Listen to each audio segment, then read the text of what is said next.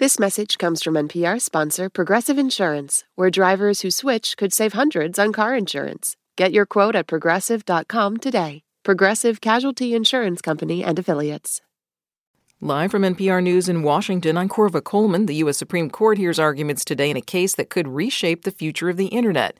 As NPR's Carrie Johnson reports, justices will be examining laws in Florida and Texas that compel big social media companies to carry posts they find objectionable. Texas and Florida passed the laws after social media platforms blocked former President Donald Trump following the Capitol riot in 2021. The state laws prevent big social media companies from banning users based on their political viewpoints. Republican leaders there say the sites have been silencing conservative ideas. Lawyers for the social media media platforms say the laws violate decades of First Amendment precedent and could expose users to messages that are hateful, violent, or unsafe. Legal experts say if the justices uphold the sweeping state laws, it could end content moderation as we know it, changing the shape of modern social media. Carrie Johnson, NPR News, Washington. The impeachment process against Homeland Security Secretary Alejandro Mayorkas could move to the Senate this week. The impeachment articles must be walked over to the Senate by managers from the House. Republican presidential candidate Nikki Haley is campaigning in Michigan ahead of tomorrow's primary election. She has yet to win a single contest. Former President Donald Trump has won each event in which he has competed. President Biden is also seeking Democratic votes in Michigan, but he's facing difficulty too. NPR's Elena Moore says Arab American Democrats are actively working to oppose him on the primary ballot because of his support for Israel in the Gaza war. It was started largely by younger Arab and Muslim American organizers in Dearborn who oppose Biden's handling of Israel's war in Gaza. And the goal is really to get folks to write in uncommitted on the ballot as a form of a protest vote. You know, organizers tell me this campaign was kind of you know, it's grown beyond just the Arab and Muslim communities here in Southeast Michigan, and it's really about changing Biden's policy. NPR's Elena Moore reporting.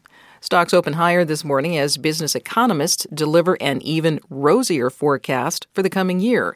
NPR Scott Horsley reports the Dow Jones Industrial Average rose about 70 points in early trading. Business economists are feeling better about the U.S. outlook than they were just a few months ago. A new survey by the National Association for Business Economics finds, on average, forecasters now expect stronger economic growth, lower unemployment, and tamer inflation than they were projecting in their last survey.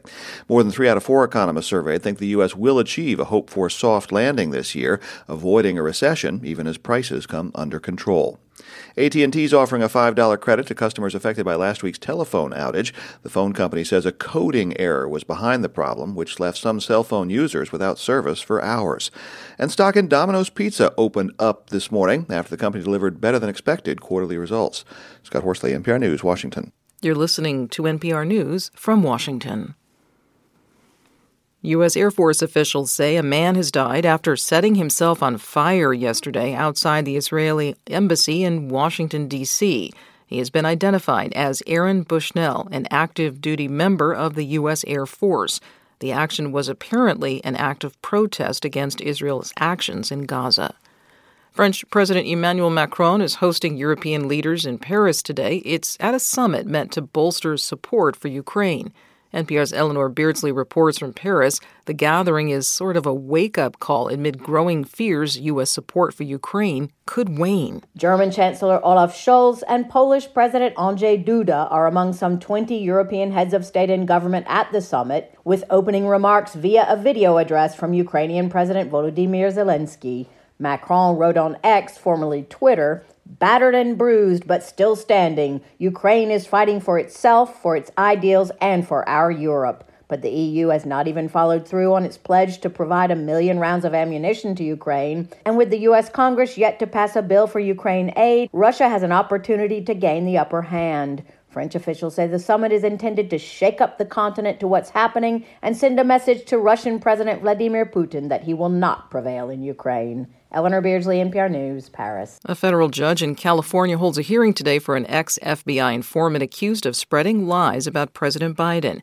Alexander Smirnov was released on bond last week, but federal prosecutors claim Smirnov is a flight risk and they had him rearrested. This is NPR.